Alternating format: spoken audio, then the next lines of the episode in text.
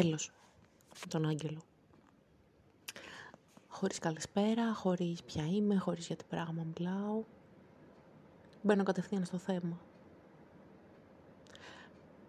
Χτες μιλούσα με τον πρώην μου, με τον Άγγελο για άλλη μια φορά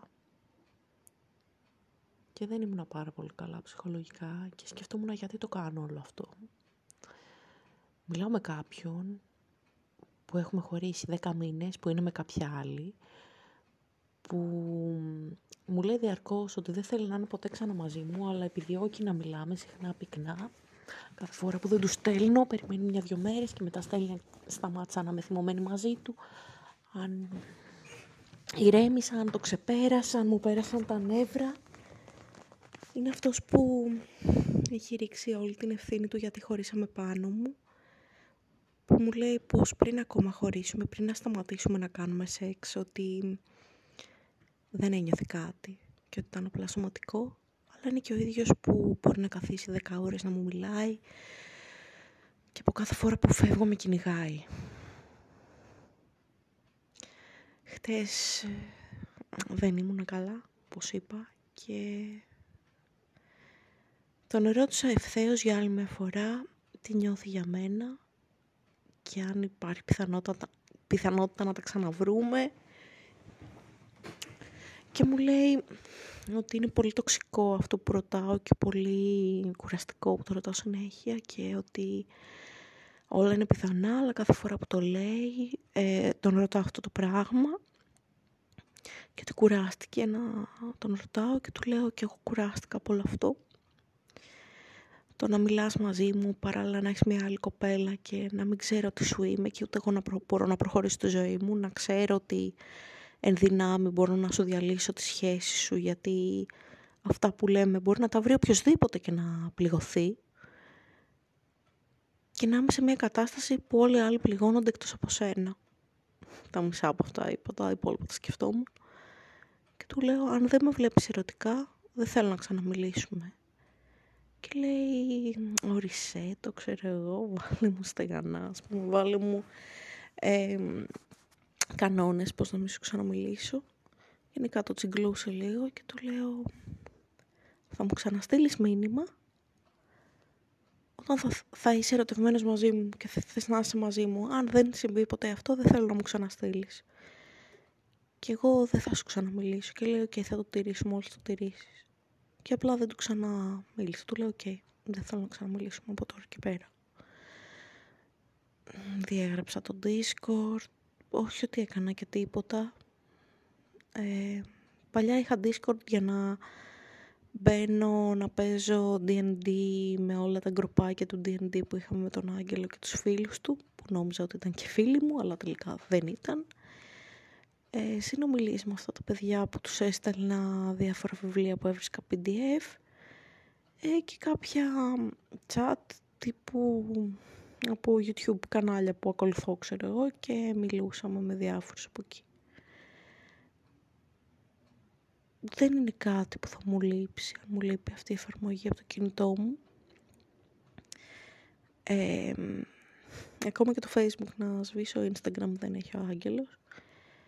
Ε, θεωρητικά μπορεί να με βρει οπουδήποτε, αλλά είναι η απόφαση ότι ενώ μου λείπει ήδη, ενώ δεν νιώθω καλά σήμερα, δεν πολύ λειτουργώ, δεν θέλω να ξαναμιλήσουμε γιατί ξέρω ότι κάποια στιγμή θα μου περάσει και θα σταματήσει να μου λείπει και θα τον δω για αυτό που πραγματικά είναι. Που ξέρω βαθιά μέσα μου ότι δεν μπορεί να με αγαπάει κάποιος που που μ' άφηνε στην αναμονή τόσο καιρό και που θα μ' άφηνε για πόσα χρόνια ακόμα για να πάρει αυτό που γουστάρει ουσιαστικά, να έχει σεξ με αυτή που θέλει, να έχει την πνευματική επικοινωνία με μένα, να έχει κάτι άλλο από κάποια άλλη και να μην ζορίζεται ποτέ και να έχει τη ζωή του. Αν με ήθελε, θα έκανε κάτι. Ακόμα και φίλοι να θέλει να είμαστε, θα έκανε κάτι. Αλλά δεν κάνει τίποτα και αυτό σημαίνει ότι και εγώ πρέπει να σταματήσω να ασχολούμαι μαζί του. Και ήδη πέντε λεπτά το αφιέρωσα. ουσιαστικά πονάω πάρα πολύ κάθε φορά που σταματάω να του μιλάω. Είναι σαν να, σαν να έπαιρνα ναρκωτικά και να τα έκοψα και να με πιάνει το στερητικό. Έχω συνηθίσει τόσο πολύ να ξυπνάω το πρωί και να μιλάμε το βράδυ κάθε φορά που βαριέμαι, να τον σκέφτομαι με όλους τους πιθανούς τρόπους. Και ο πρόδρομος είπε προχτές ότι ο πρόδρομος είναι ένας φίλος μου από τη φιλοσοφική, λέει τελείωσε, πάρ' το απόφαση, τελείωσε. Και ηχούσαν αυτές οι λέξεις στο μυαλό μου, έτσι σαν τις καμπάνες του Αμοντιλάντου. Και έτσι χτες ήταν η συζήτηση με τον Άγγελο. Αφού τους σταματήσαμε να μιλάμε, έχω διαβάσει ένα λογοτεχνικό βιβλίο, έχω αρχίσει και ζωγραφίζω, τα κλασικά, δεν έχω πάρα πολύ ενέργεια. Άρχισα να τρώω μαλακίες, ενώ υποτίθεται πρέπει να μπω σε διατροφή. Δεν είχα κουράγιο να σηκωθώ από το κρεβάτι και να πάω εκτός σπιτιού. Πήγα μόνο στο σούπερ μάρκετ με τα μάξι και βλέπω σειρές στο Netflix. Δηλαδή από το που σταμάτησαμε να μιλάμε είμαι λίγο πιο καταθλιπτική από ό,τι συνήθως. Όλο λέω θα αρχίσω να γράφω μια ιστορία με ζώπη και όλο δεν, δεν το κάνω. Όλο λέω θα ασχοληθώ και όλο δεν ασχολούμαι.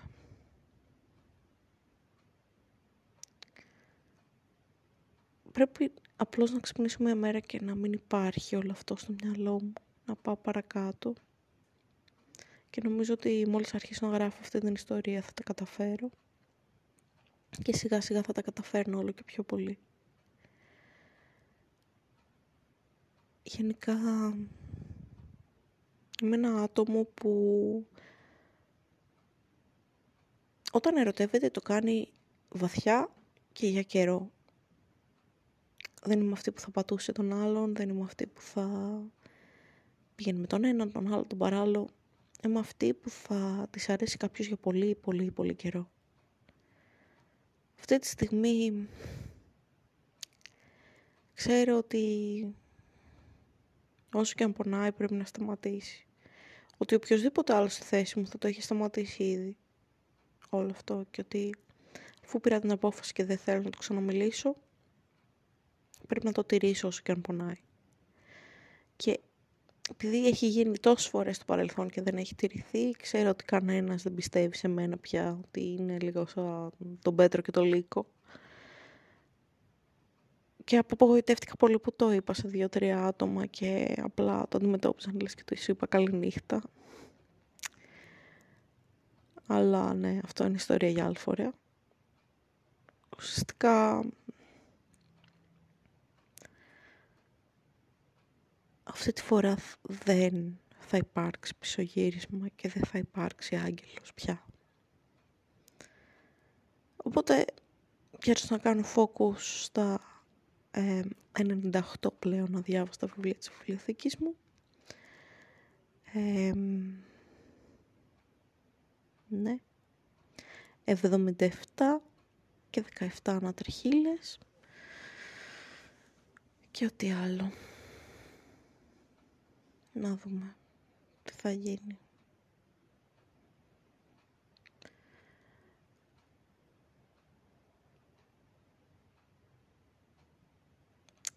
θα καταφέρω άραγε στο τέλος του καλοκαιριού να είμαι χαρούμενη. Δεν ξέρω.